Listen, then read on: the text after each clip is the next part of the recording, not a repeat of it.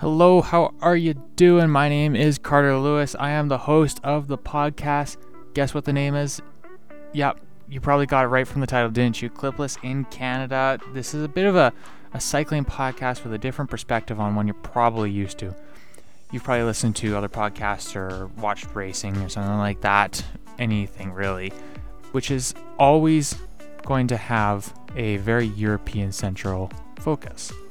And I want to kind of change that up. I want to see what it's like to figure the world of cycling out from a different perspective, one that's outside of the cycling heartland, one that is not in the mainstream whatsoever, really. Because cycling in Canada is not a mainstream sport, right? As I'll talk about later, we are not a cycling nation. I want to kind of dive into why are we not a cycling nation? Why are we not, or how could we possibly become one? That's what I'm going to touch on today. I've got a super cool interview with a super cool athlete. She's awesome, awesome, awesome, awesome. Right? Can't wait for that to come up later on in the episode. We're going to touch on the goods, the bads, the uglies, and I guess the neutrals, and where we can improve, where we're doing well, and see where we're going to maybe be going in the next 10, 15, 20 years. If you got any questions, comments, concerns, anything you want to share about the podcast or this episode specifically, feel free to get in contact with me on my Strava. Like I said before, my name is Carter Lewis, and you can just comment under any of my rides or any of my activities or anything like that there. If that includes anybody you want to hear on the podcast, like an interview of some sort or a topic you want me to touch on, put that in there, and I'm sure we can try and make something work to make your wishes come true. Does that sound really corny? Yeah, a little bit corny. We're gonna run with it though, right? Anyways, you know what I mean. If you got it, type it in there, and uh, I will make sure I get back to you as soon as I possibly can. I really appreciate your feedback. I love hearing what other people think about the show. I always want to try and improve myself, right? And as this is kind of the beginning of the journey, I'm a little bit unsure of where I'm gonna go, or who I'm gonna talk to, or what I'm gonna touch on, that kind of thing. So I'd love to have your feedback the listener is important, right? So, anyways, thank you very, very much for taking the time out of your day. Or maybe you're not taking the time out of your day. Maybe you're on the bike, getting some miles in. You're uh, at work doing your thing, or you're just at home doing some laundry, or just chilling, or maybe you're doing some schoolwork like I should be right now, but I'm recording this. Yeah, don't tell my professors. Anyways, once again, thank you very much taking the time out of your day. I really appreciate it. Hope you enjoy the episode today. Super cool interview coming up, like I said before. Anyways, once again, I am Carter Lewis, and I am the host of the Clipless in Canada podcast. Thank you very much. You know, when you think of Canadian sport, you're probably not going to think of Canadian cycling right off the bat. It's going to be hockey or baseball or American football or basketball, right? Or running as well, I should say. But cycling is definitely not top on the on the list. Mountain biking is, but but certainly not road or track or uh, cyclocross. It's just it's not a big Canadian sport. It's, there's not a lot of participation. There's not a lot of involvement in general. Really, cycling over here is a means to get from place A to place B.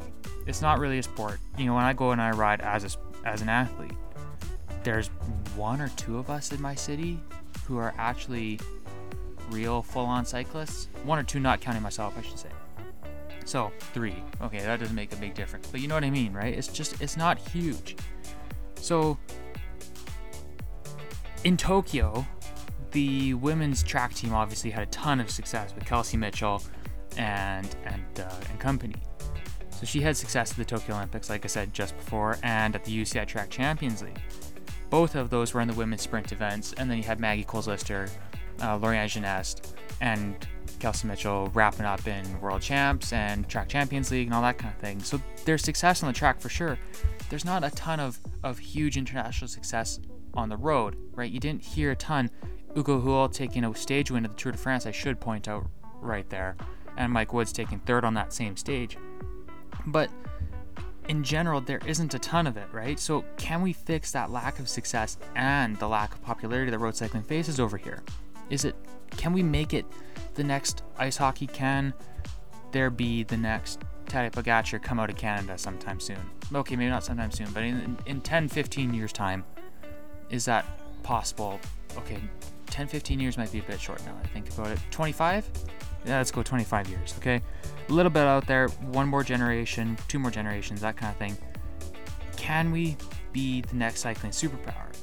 Like Spain, France, Great Britain, Italy, Australia, Belgium, and even now Slovenia really are the major cycling superpowers. They are tier one of cycling, right? It's just a fact. All those nations, they've had a history in it, they have success, and it's just going to continue that way.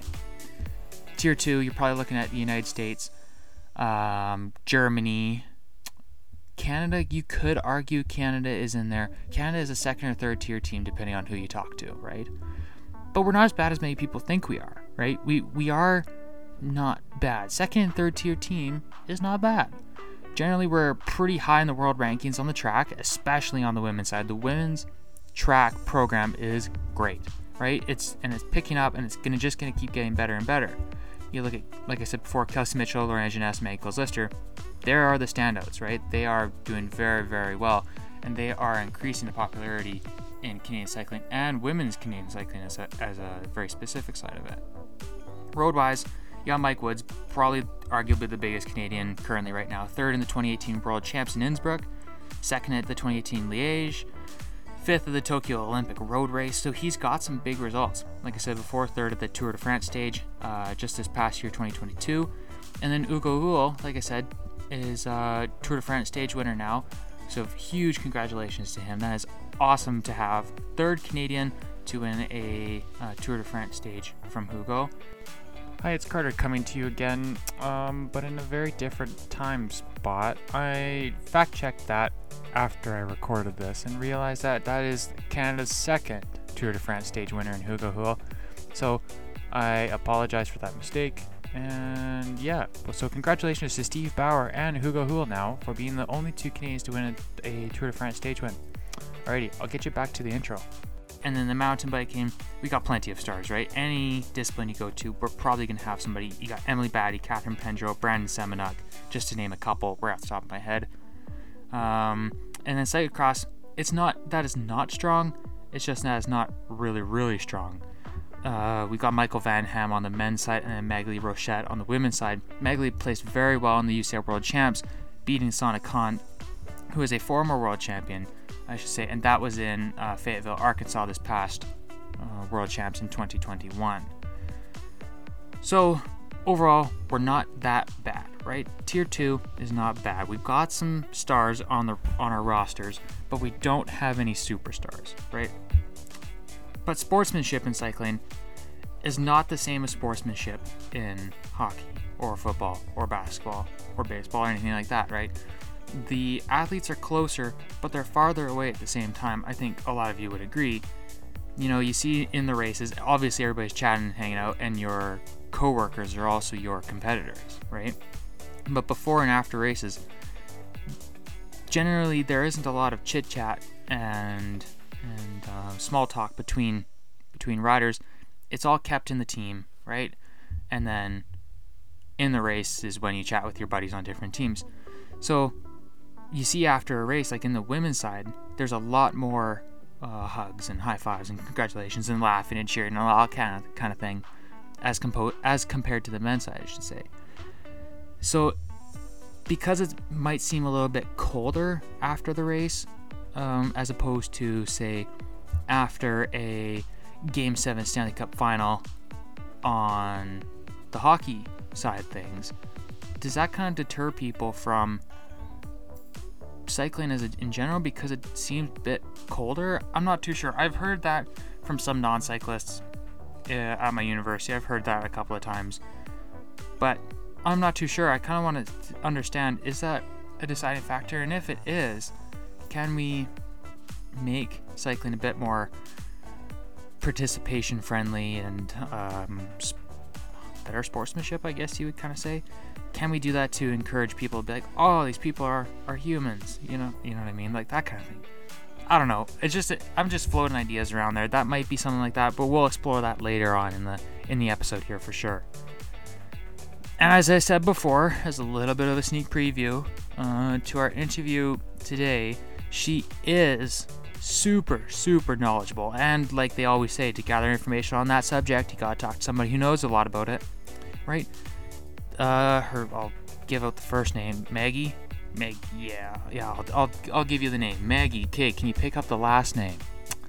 Or you're gonna have to wait a couple of minutes longer here. She is a super, super strong rider, racing on the road and on the track. She won the inaugural scratch race at the women's track event in Mallorca at the UCI Track Champions League this past uh, past November and past December. That series, if you've checked it, if you've watched it, I should say, that was a great, great event. If you haven't, see if you can find some some replays and make sure you check that out. She is also now Canada's national double national double double national champion in the road race and in the crit race. So she knows a little bit about being tactically savvy on both the road and on the track, and she's got some serious power to back up those uh, those tactical smarts. Wanted to talk to her, reached out to her and said, "Hey, would you be interested?" She's like, "Yes, 100%. Let's do it." So she's on. Huge thank you to Maggie Coles-Lyster for jumping in. Make sure you take a listen. She is so, so knowledgeable. And once again, thank you very much, Maggie, for hopping in. When did you start riding? Uh, so I started riding when I was really young, so like eight years old, but did my first project with Cycling Canada when I was 15. So I'd say that's really when things stepped up for me. And then was that national team? Yeah, so that was just yeah. a camp down in California. And then my first world championships were the next year when I was 16, turning 17. Um, that was on yeah. the track? That was on, that was in cyclocross, track, oh. and road. So I did all three that year. That was the first year they had a uh, junior, well, junior U23 women's combined uh, cyclocross world championships that was exciting to be a part of. Yeah, I bet. And how did that go for you then? Not bad. Uh, not great. My shoe broke. Uh, that's when I learned the lesson of having a spare pair of shoes in the pits. Yeah. Um, so you know what? It didn't go great. It was an experience. It kind of just made me realize that I loved track and road even more and could excel there. Um, I don't get me wrong, I still love cyclocross, but I, I'm not skilled enough for it. I'd have to put a lot of work into developing my skill to be really good there. So you're riding in there at all then, or you've you've given it up mostly? Uh, I mean, when I'm home, I'll like do the occasional cross race or the cross race my dad puts on. Yeah. So, you know, just for fun. So then we'll get so we'll talk mostly the track and the roadside then for sure, and see how you kind of think about that when you when you start to when you started obviously you were you were a lot younger but then you get to where you are now do you see the sport changing quite a bit or have you noticed any dramatic changes that you would good or bad really? Uh, i mean on both sides there have been changes like if we look at the track side first i mean when i started it was really just developing the whole team pursuit on the track. It was going from three women's team pursuit to a four women's team pursuit. Right. We got the two bronze medals at the 2012 and 2016 Olympics. And then we kind of came into the picture. And I mean, if you look at the team now, it's almost a brand new team, a couple yeah. of returning riders from the last Olympic cycle, but uh, the program is obviously huge now there's 10 plus women in the program. Um, so yeah, we've really seen it, you know, kind of ebb and flow through the years and gone from a really small program to winning medals and the program getting more funding and more investment in track cycling and now quite a big new or yeah a big new but young team and then if we look on the road from when i started i mean most women weren't getting paid. Yeah. Uh, but now we have world tour teams and minimum sal- minimum salaries on those teams. So I mean, these are pretty big transitions if you well, that have happened over these years. And you even look at say you were talking about women not getting paid yet. You know, you, that's not even saying like not only Canadian cycling, but women's cycling as a whole, right? You know, yeah, that's in the whole world. yeah. So I think that was probably the biggest step I'd say in a very, very long time for not just women's cycling, but cycling as a whole to see that. Mm-hmm. And you get there, but then you say, when you're talking about the track, and then you look at it and cycling specifically, and you look at a lot of other sports too, nobody lasts in there for very long.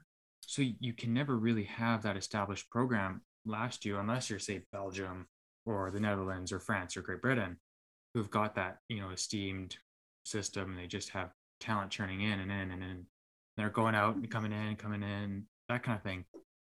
yeah, and it's tough. I mean, they have big pools coming. They have big pools of riders coming up, and everyone there grows up riding. And they also have uh, I mean, some of those programs have more money thrown at the sport. So yeah. in Canada, like we don't get paid, especially if you're a track rider, unless yeah, you're exactly. doing something on the side or you have a road contract or sponsorship. You really don't get paid much. So I think that's where you see people not necessarily lasting for a long time, like you see over in Europe, like riders riding until their 40s. Exactly. Yeah. um, just because people need to make money and just it's, over here there's a big push to school. Uh, yeah exactly. Yeah. I think then you see say hockey right? You know it's it's canada's sport i guess you want to say. So then you get the monies in there the participation and all that kind of stuff it's in there. But we have to figure out a way that we could i don't want to say turn cycling into canada's sport but give it the participation and the the viability of a career that it deserves. You know, kind of treat it similar yeah. Europe's got. You know what I mean? And it is tough because we are such a big country and people are so spread out and we only have I mean, currently two indoor velodromes, one Olympic sized indoor, another one soon to be finished in Bromont. But yeah. that's well, I think Edmonton's going to be getting one too soon and Edmonton will be getting one. So I, will be really interested to see how the sport is going to shift and hopefully grow when we have more tracks across the country. Yeah. Hopefully. And I think Edmonton is actually a good spot to put one in because, you know, you've got them pretty much in the major cycling centers of Canada right now. I think to put one at Edmonton would be a good idea just to kind of get that sort of Western part of like, you know, mm-hmm. Alberta would be a really good spot for it to be. But is our demographic going to suit that?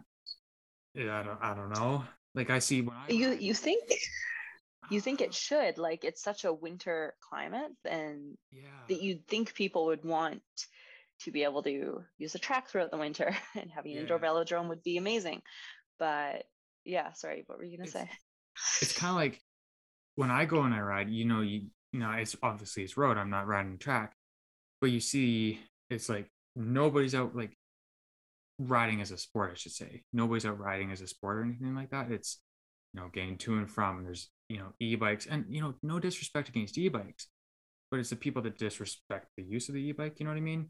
Like who are flying and they're like mm-hmm. 15 and they're flying on their e-bikes whatever.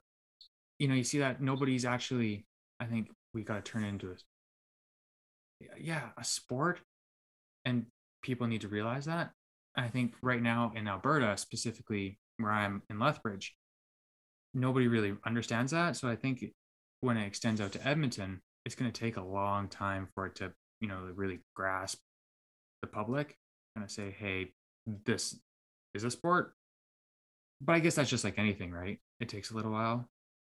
Hmm. Um, like what I do think outside of the track, uh, just for cycling in general in Canada, I do think criteriums yeah. for road racing could like they're growing and I think there's a lot of potential there for North Americans to get even more excited about them. Like you're seeing it down in the US. So like Tulsa Tough when we go race that, there's so many people out watching the televi- television televised races. Like the coverage is getting better and better. Um, and lots of people tune into those live streams. So I think there's a huge opportunity there with crits. But if we come back to Canada, we, besides some smaller local races, we basically have no road racing at mm. all on the calendar happening. Yeah. Like hopefully nationals, but that's it. And that's, that's hopefully. right? Yeah. That's not even a guarantee. You, you know your nation is in a bit of a rough spot with your sport when nationals aren't even a guaranteed possibility. Right. Yeah. But I think when you talk about the Crits, you look at say Legion, like what they're doing for cycling in North America and cycling as a whole is just unbelievable. You know, I think that's what we need. We need people like that to come in and Mhm. say, you know, it's cool. You show up in their chains and you know your fancy cars, and you you know you tear everybody to pieces. And you you put on a show, and I think right now people are seeing road racing in Europe, and they see what little of it on YouTube because it's not televised here, right? You know, you get GCN who's streaming some of the stuff over to North America, but you see what's a little bit on YouTube if you're you know a standard cyclist, you know, you don't have the subscriptions, whatnot. You see that, and you you know, a 200 kilometer stage through Qatar is not the most exciting thing to watch. And I think we need, yeah, like the crits, that's where North American cycling is going, right? Kind of like what you're saying. hmm Yeah, you really have to be a fan of cycling to sit through a four, six, seven hour long stream. Like, uh, you really have to love that. it. But yeah, Criteriums and like the Williams and Legion, they have done a great job. Oh, You mm, never do that? I would never be able to watch the seven Se- hours, eight hours straight. I, let alone cycling. I couldn't sit in front of a television for that long. yeah. so then when, when we're talking about the the issues around it because that's there's not a lot of pros there's a lot of cons right now with canadian cycling i'd say there are pros but not to the extent of the of the negative side of it when you because have you raced in europe at all yet Yeah. like other than I uh, raced, other than track like road wise yeah, I raced on a Belgian team in 2017. Right. Right. Yeah. So then, when you find when you're you've obviously gotten the the uh, European side of the sport a little bit, then when you're trying to connect over there, because it's obviously very Belgium cycling, might as well just turn it into cycling and or sorry into hockey in Canada. It's Mhm. very similar. When you try to connect over there, is it difficult to kind of work your way in from somebody who's very much outside of that mainstream to kind of find yourself in the in the cycling heartland and understand that this is the way it is like you know public showing up to the racing televised races the extent to which people enjoy the sport was that was that a difficult transition to make Uh, well, yeah, cycling, especially in Belgium, is a very different experience than cycling over here. I mean, first, just learning the style of racing. yeah Um, I would say, especially because we do so many crits over here, it's so aggressive, so kind of boxy. Uh, I'd say over there, I mean, you have your really good riders. Like you do have to earn your respect in the peloton, but it's really just like go from the gun, who's strongest. yeah um, So then, would you say and said that you're a bit about respect there, being somebody from Canada, did you find you would have to fight harder or earn more respect than somebody who would even be from, you know, France or something like that, racing on the same team? Would you find that? uh, I mean, maybe, maybe just because they have raced with those women before and have been in that scene and know them. I mean, when you're coming as someone that likely people don't know on the road scene or never met the others, like they're probably not going to give you the time of day and the respect. Like you do have to earn it, and you have to earn it by being respectful towards them and then just Yeah. proving that you belong there and that you're a skilled rider and strong rider. Um, so yeah, that you kind of have to just figure it out on the fly in the race. I mean, you have super fans coming up to you, like first time in Belgium, some guy comes up with a book and has your picture in the book, and you're like, "How did you know I was going to be here? How do you know who I am?" And like asks for your signature, and that's like a normal occurrence over there. So Yeah. that would never happen in Canada. You would never Not have that. close. Yeah. No, no. Uh, people probably wouldn't even know what you're doing. What cycling and racing it. like, yeah, you ride around um, town in your in your team kit or whatnot, and uh, you know you're doing your intervals stuff like that, and people drive by you in their cars and think you're nuts. Yeah, right? totally. That's what it's like over here. yeah. if you're somebody, you know, a Belgian or something like that, coming to race on, say, uh, EF Tibco, you know, you do a like tour of California, and you know, you got Joe Martin. That do they EF still does Joe Martin, right? Yeah. Uh... So if they come over here, that's complete like that. I guess that's the same kind of transition, right? For them, where they don't mm-hmm. see fans, they don't see much of in the way of finish line, you know, raw and drama. And then all of a sudden it's like, okay, so cycling's not much over here then? You know, I think that would be a big change for them too. Kind of the same thing you experienced, right? Yeah. And I mean, it's just, it's kind of sad. And I know it's just the reality because, as we said, hockey is the Belgian cycling over here. Yeah. Um, and it's just the way our culture is and has been over the years. And I mean, like, I think it will take a lot to change that. Um, I still think, as a rider in North America, like unless you love the crit scene and that's what you want to do, if you really want to race and be a rider, you have to get over to Europe. Yeah, exactly. Um, you have to race on a team over there.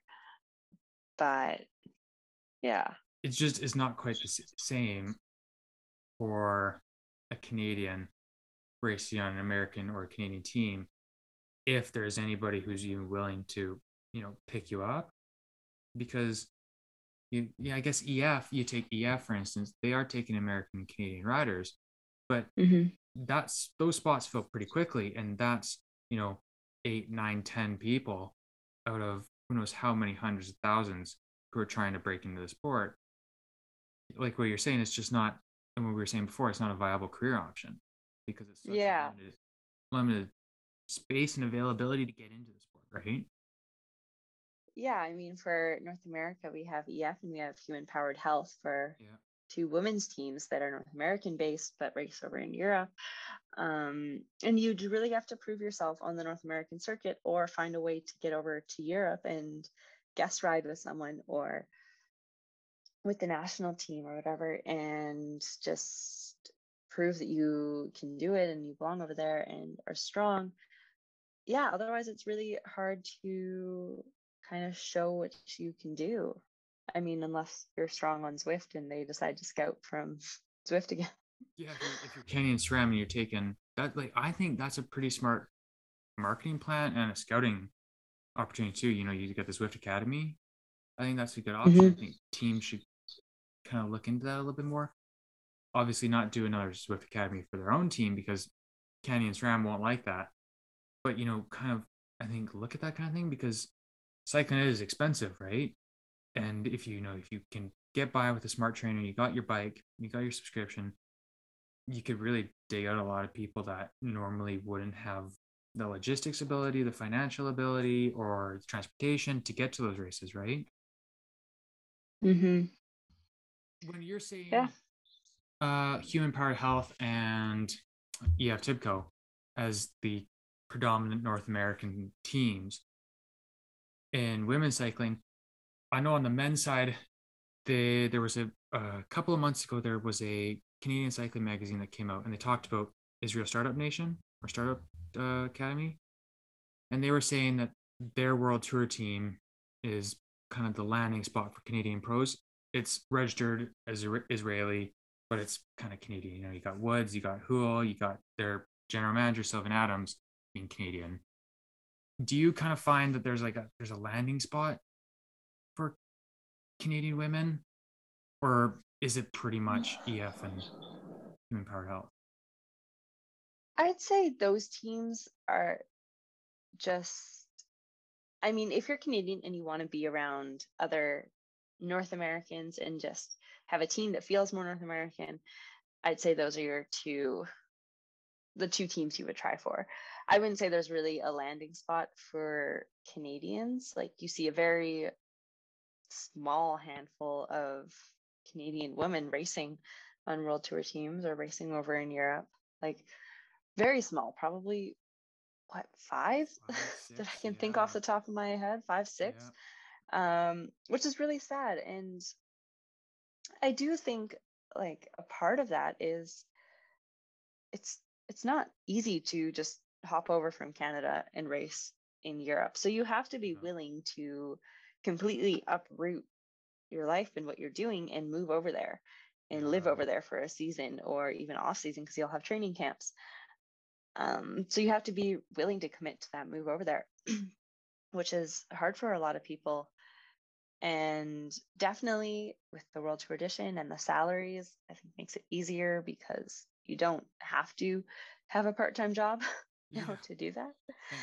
Um, that's going to keep you over in North America or Canada. Yeah, exactly.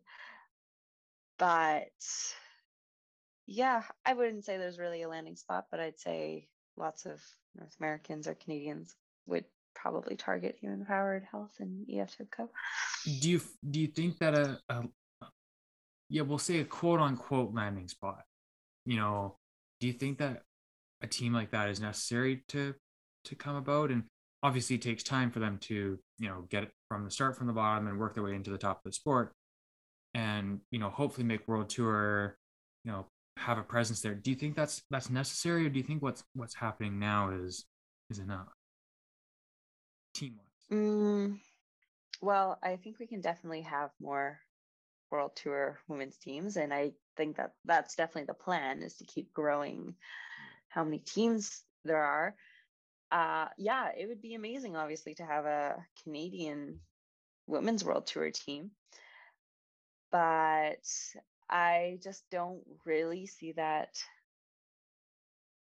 as necessarily a realistic thing that's going to happen anytime soon. I I mean maybe, but yeah, it's just it's hard. I think Israel cycling got lucky with how things kind of played out with Sylvan Adams taking taking the Mhm. helm of their their operation and then Woods coming along because of his relationship with with Adams. You know, you just kind of build on from there. I think they got uh, maybe lucky's not quite the word. But I think it's connections, right? You know, you have to yeah, it's all connections. Yeah. It'd be really cool if they started a women's program. Uh, Yeah, that you never. Hey, there, that could be something. Yeah. Well, Yeah. I'll have to see if I can find get in contact with Adams and be like, hey, yeah. you know, Plant the seed. yeah. So then, when we're, we're talking men's and women's, do you still see a from someone being on the inside of the female side of the sport a big disparity between men's and women's side, or do you see it, it coming down and kind of equalizing itself?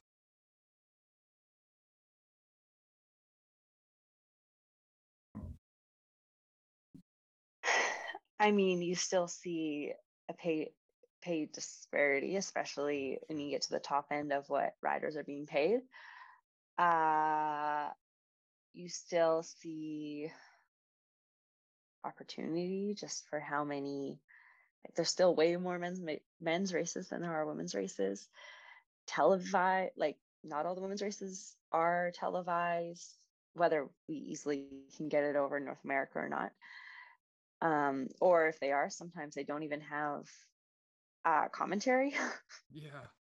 so, just, I mean, you still see all those kinds of things. Uh, I think opportunity for women, like we've discussed, it, it is still uh, like developing. There is opportunity to get paid, but there's still a lot less women getting paid and feeling the need to have a part-time job or spread themselves thin while trying to balance their athletic career.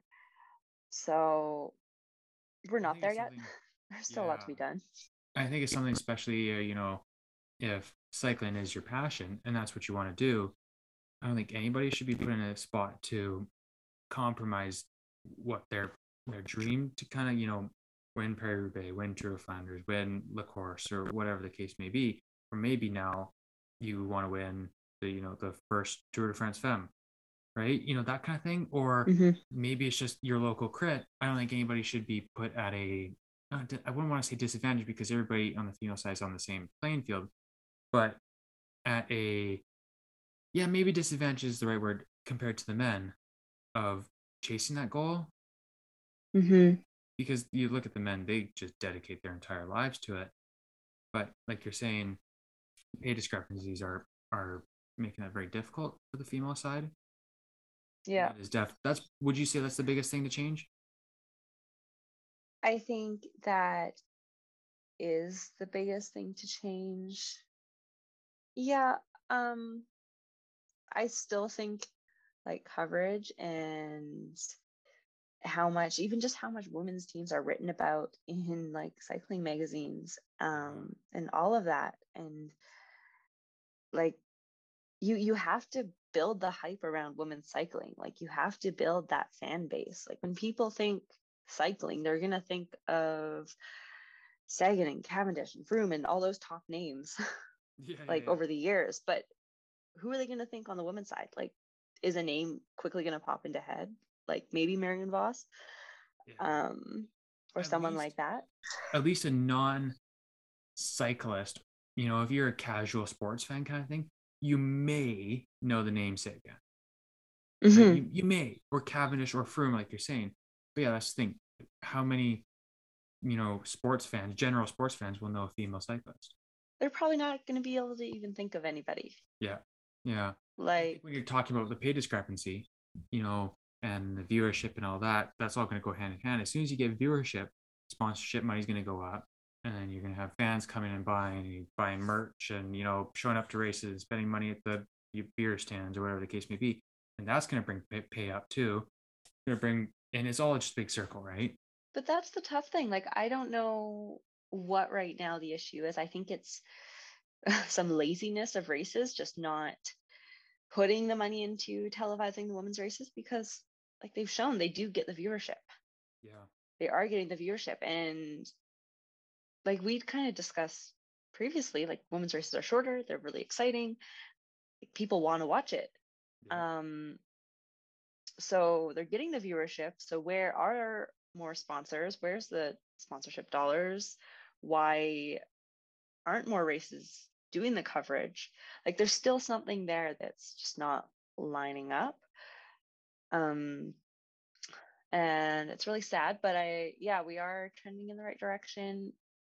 But yeah, we still need to build that hype around women's cycling. So then that was a very big, obviously, a very big thing in the road side of the sport. But then if you take the track and you had success the track champions league uh later in or late 2021 do you and pay was equal right Mhm. so everybody knows pay was equal Yeah. across across the Pay is equal yeah and then you have Canadian success with Kelsey, and now you and Lauriane, and you know Canadian cycling and track cycling. Kind of, it it was a um a light explosion, if, if I want to put that way, right? You know, Yeah. it kind of came into the public's eye a lot more with your guys' success. Do you see one that that uh, track champions league will be a fixture, and then two, do you see it being a benefit to not, not only Canadian cycling but women's cycling in general? Yes, uh, definitely. So I do think track is a little unique. Uh, again, in yes, the men usually go faster on the track, but it's exciting both watching the women's races and the men's Exactly. races. And you can see the more equality there. Um, again, it's just opportunities for women's women on the track. So if you look at six days, like usually Yeah. if I go to a six day, I'm calling it a six day, but all the women's race might be one, two, three days. Like I've never done a full six days of racing out of six Yeah, day. and that's not because you don't want to. That's because you don't have the opportunity to. Yes, that's because they don't have full six days, or if there are, there's like one or two around for women. it's So the elite of the elite, right? yeah, it's like we can't show what we do if you're not going to give us that opportunity. like, Yeah. we can't show how exciting it is. But yeah, the track league gave that. It's totally equal. The races are equal. Um, the distances are equal. The pay is equal. and that there got so much hype and just even looking at the inside stats on like the viewership of the track league it was huge people all around the world like millions and millions of people all around the world watch the track league and they did such a good job with the tv coverage as well as filling the stadium so we had like 6000 people each night in london coming out to watch um, which is a full stadium there and like then the back on track the documentary that's come out since it's split equally between interviewing the females and the males and just everyone who was top there um, so yeah the track league has done an incredible uh, an incredible job of showcasing both male and female cycling and um, what, um, what you're yeah. saying with those those documentaries i think they did a very good job like what you're saying of evening it out i'd almost I'd almost even argue after watching them because it was a five part series. Mm-hmm. I almost even argue that uh, it was almost leaning in favor of the female side. Mm-hmm. Just showcasing that. I think that was because the races were a little bit more dynamic, like what you're saying. You know, you got Katie Archibald, you got Kirsten Wild, and you got the German girls in the sprints. It, it was a very, it was a lot tighter You'd say yeah. between a couple of riders, whereas in the men's, Harrie's going to take the sprints all day, every. Yeah. I think you had more dynamic and excitement on the women's side, where Harrie's amazing, but yeah, he wins everything. so then, for the documentary side of that, I think it makes the documentary very interesting for them to kind of lean a little. It wasn't, you know, if you, you didn't really notice it too much, but some some of the episodes were more female focused. I think that was good to showcase that because the races mm-hmm. were hands down incredible to watch, right? Yeah. And yeah, I think they just did a very good job of of showcasing it in a very yeah. different way than cycling was used to. Yeah. Yeah, and I'm really excited to see how it's going to grow and what they're going to do over the next years. I think they plan to do this for years and years and years to come and build it up as the F1 of track cycling. Yeah which is essentially what track cycling is F1, but you have females and women there, not just yeah. as the girlfriends as the drivers. um, so yeah, it's really cool, really exciting. I was really uh, proud to be a part of the very first one, and can't wait to see how it grows. Well, you've already put your your uh, your name in there for the next ones, right? Yeah. Might as well get in there now. can't wait to be back. Fingers crossed. You know, I'm the one to watch. And yeah. ah, dang. Okay. Sign her up. Gotta bring her back. yeah, yeah. Um. So then, obviously, we see the Track Champions League changing track cycling as a whole, men's and women's both the same because like, oh, what's what's the fella's name in those documentaries? I it escapes me now. Tour de France team presenter oh, he's got like like if he is going to listen to this, his voice, if you if you want to hop on the podcast, that like that voice, we've talked about it at home here, and oh, what he had said, and I think that rang true when he says track cycling is all about the Olympics and the world champs, right? And then somebody comes along mm-hmm. and then changes everything. That's mm-hmm. what the UCI has done. And I don't know if they really realize the magnitude of what they did to change it for men's and women's equally. But then if we're going to look at, say, women's cycling, and then maybe if you want to talk about women's cycling and then Canadian cycling as a whole, do you see, um, off the top of your head, obviously it would take a lot of time to think about it, but off the top of your head, anything that can be done to change women's and then Canadian cycling? Or is there even is there even any hope for it at this point? You know what? It's tough. Like so much of what would need to be done comes down to money and our budget. Yeah. Um, and what I, I think if a huge sponsor came on board and was able to dump a lot of money into like thinking the roads this road program specifically right now was able to put a lot of money into that road program then maybe we'd be able to send more riders over to Europe to do more races, to get scouted by teams. Because when I signed with that Belgian team, I was literally just doing a project with Cycling Canada before Worlds as a first year. And I didn't even do that well. I think I got eighth in one of the kermesses over there and was immediately approached by the team right after. Mhm. Like they had some of their staff there scouting out young riders. Yeah. So you really just need to get in that setting and just show what you can do and perform and there's opportunity. But like I was supposed to do a project over to Europe this year with the national team and on the women's side we just didn't have enough interest or women who would go. Mhm. And that's mind blowing to me. Like I think so many people are are worried about I don't want to say consequences, but what won't happen. You know, they're Mhm. like, well, you know, it costs this and it costs that because Canadian cycling being so small, we're not getting the same funding. Your your your travels won't be paid quite to the same extent as Mhm. the Belgian national teams or the Dutch national teams or the French national team. So it's like, well, I'm paying this and I'm already holding down this job and I can't take that much time off. So it's, well, what kind of reward am I going to get for this risk? And not many people are willing to take that. Yeah. But Exactly. you, if you were going to go on that trip and do that uh, that program, then you open the door up for yourself and for everybody else on that team, right? Mhm. And I think more people say need to follow your kind of idea and just just take that risk. So you don't know what's yeah, happen. just to try. You gotta go. Yeah, exactly. Um, I do think it's just hard. Like, we don't have the riders in Canada to go. Yeah. Like, the trip was canceled because there was no, there was maybe one other person who expressed interest or um, responded to the invite. So, like that, that comes down to a foundational thing in Canada. What do we need to do? Well, we need, we need races in Canada first. thing. Yeah. like, yeah. we need races for people to race their bikes, for people to be able to upgrade to be a one cat one two rider so they can go do these UCI races. Um I mean for so many reasons.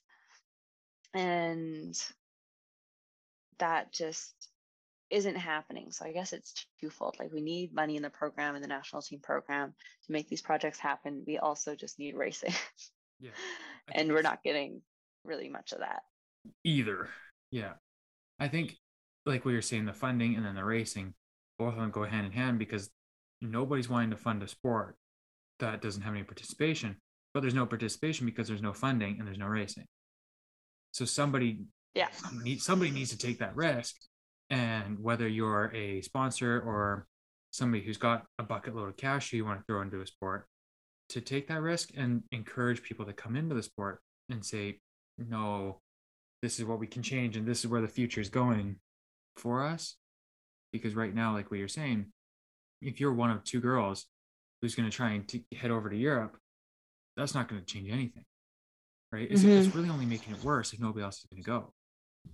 Yeah. I, Yeah. that is disappointing, like what you're saying. It is sad that it, it gets to that kind of point because there could be a ton of talent. Yeah, I mean, take it. It, we have a super athletic nation Yeah. that's very outdoorsy and fit and athletically inclined. And I mean, just like our general population, there seems you would think we would have lots of potential in some a sport like cycling, but unfortunately, You would think. Yeah. So then 10 to 15 years from now, we're trying to look even 20 years, 20, 25 years down the road. If we're going to try and predict the future, or we're going to try and, you know, on the path we're going, or with the hope that we kind of share for our sport and for the nation, where do you kind of kind of see uh, cycling Canada in the future? Well, I think with the my hope is with the uh, tracks that are being built, going to see more track riders riding the track, more talent.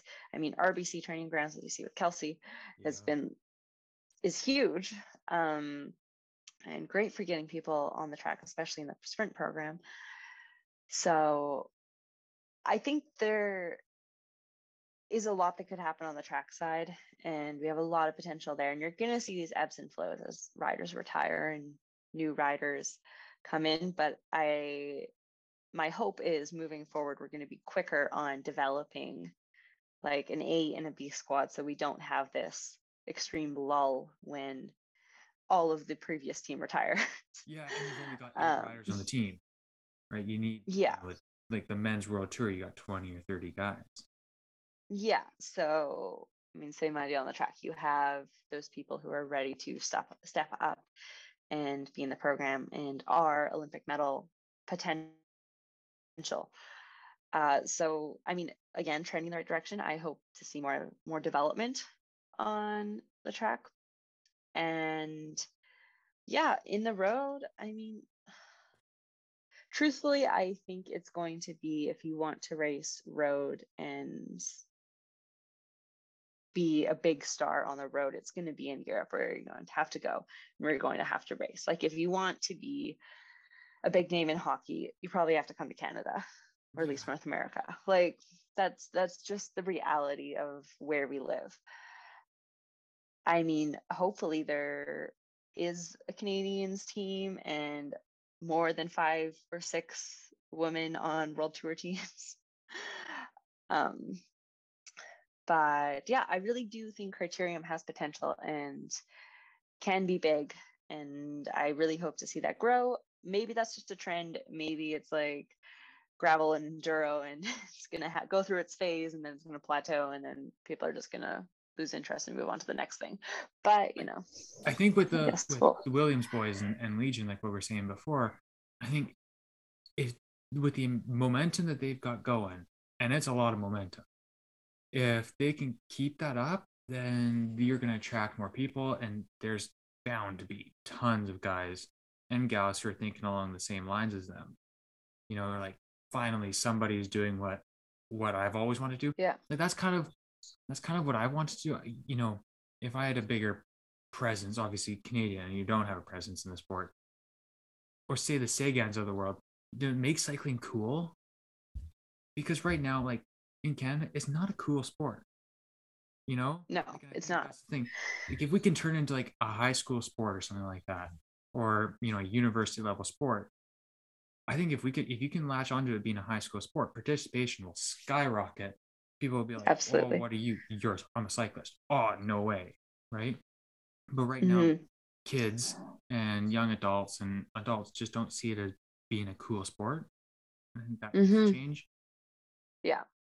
And yes, the Williams and Legion do do an incredible job of making it a cool sport. And yeah, we need more of that. Um, and just need to, like, sure you remember Crit Beef when Yeah, that was a thing last year. Like, people were all tuned into finding out what this Crit Beef was and following the riders and what was happening. Um, and so, like, whether it's real or whether it's staged, like, I think that is kind of how you're going to bring it to the attention of more people and get more people watching and interested. I think almost even having it staged is kind of also cool at the same time. because It's entertainment, right? As an athlete, whether you are a football player or a basketball player, or you know you're a hockey player, or you're a runner or cyclist, you're there to entertain. And I think that drama, you know, crit beef, whether it was real or whether it was fake, like you're saying, if it's fake, they did a really good job of making it like that and playing it up. But if it was real, Yeah. then that's awesome for the sport, right? Trash talk, Yeah. and, you know, banter Yeah. back and forth with each other. That's what we need. Yeah. I think that's more where the American personality comes. There's- Yeah. Canadians, That's the American flair you give to cycling. yeah, we we need somebody like that, and I don't think we have any Yeah. yet. Hopefully soon, though. we need it.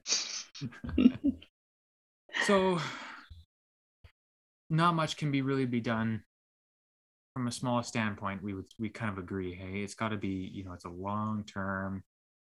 Where are we going to go? Who wants to take a risk? Mhm. Anybody want to take a risk, and then kind of go from there, right? That's kind of what we're we're in agreement on. I would say. Yeah, I would say so.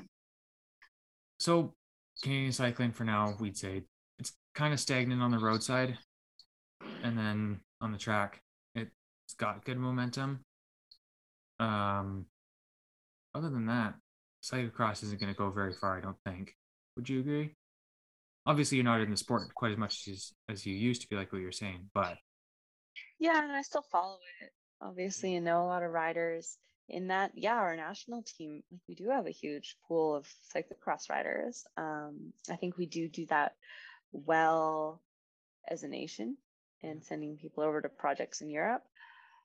Whether cyclocross is going to continue to take off or again have gone through that phase, uh, I think, I think just like criteriums, it had and has that potential to like be really exciting and it's short races exciting there's lots of features.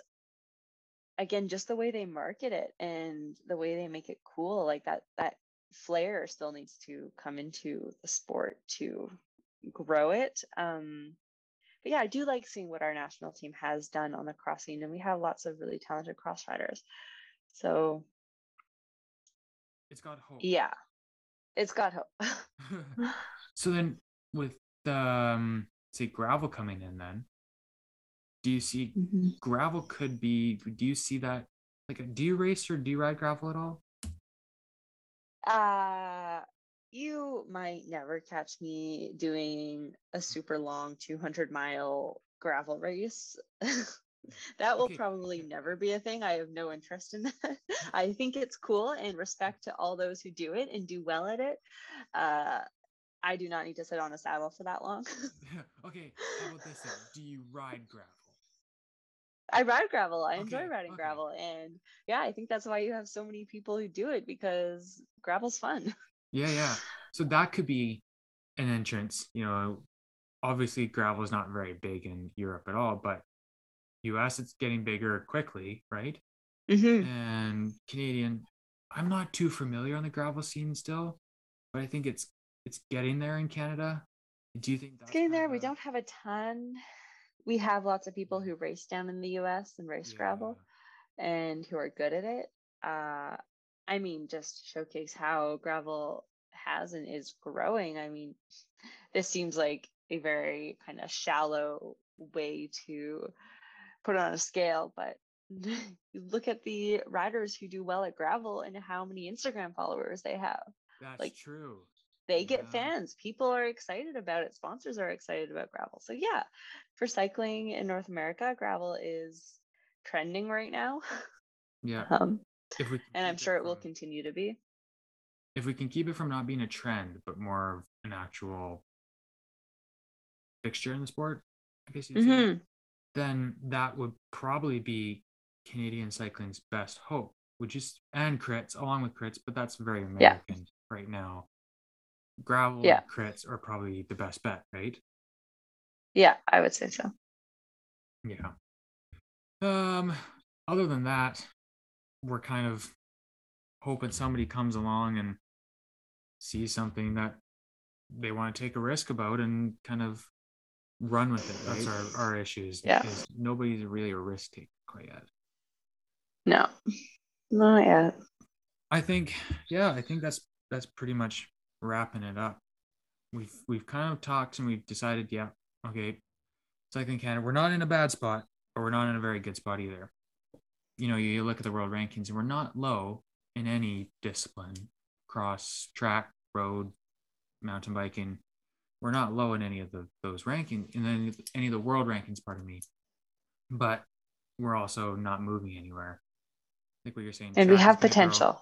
We have potential, like especially in the track, right? And gravel crits. There's a lot of potential in there. Um, and some people just need to step up and, and see what we can take a risk on and find out with women's cycling, the viewership and the money and participation, right? Is all needing to grow. Mm-hmm. Other than that, I think we're we're in a not a bad spot, but not a great spot either. Would you would you agree with that? Just that one statement? Yes. Yeah. Yes. Absolutely. Well, either way, however it pans out, thank you for joining me on this. And uh well yeah, I'm sure we will talk soon. Yeah, thanks for having me. Alrighty, thanks very much. Again, as I said before, the uh, the interview there with Maggie, huge, huge thank you to her for taking the time out of her day and out of her crazy busy schedule, as I'd assume it probably is, being an elite athlete and just, you know, daily life. Because I know for me, my daily life is pretty packed a lot of times, so I can't imagine adding in another step to the crazy puzzle that she's got going on. So, again, huge thank you to her. That whole interview in itself, while we were doing that interview, I was like, oh, yeah, okay. I was kind of thinking this is kind of the time, and I didn't realize until we were done. I'm like, dang, time flew by super, super fast. Because when you're talking to her, it just, you learn so, so much so quickly. And she's really easy to talk to, super fun to, to chat with. And she just knows so, so much, right? And I really liked specifically the part in her talking about crit racing. And we did this interview actually just before national champs, a little bit before national champs.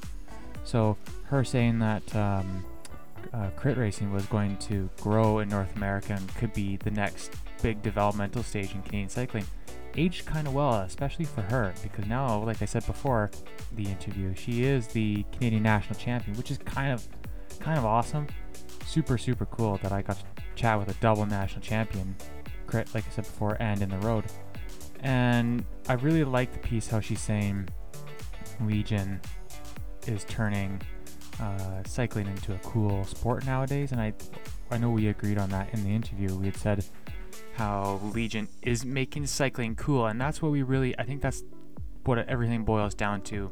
If we want to grow cycling in Canada, we got to make it cool because it just isn't, right? And that's that's what we got to change. We got to figure out how can teenage kids, you know, my age and younger, that kind of thing. How can they look at riding a bike and go, I want to do that in high school, or I want to do that as a sport. I want to be a cyclist. Because that ultimately is going to see how, you know, the next generation, the generation after that, and after that is going to grow and flourish. Is how many young kids can we bring into the sport, male and female? Because the female side is growing, but it's growing slowly. I'm talking like worldwide, right?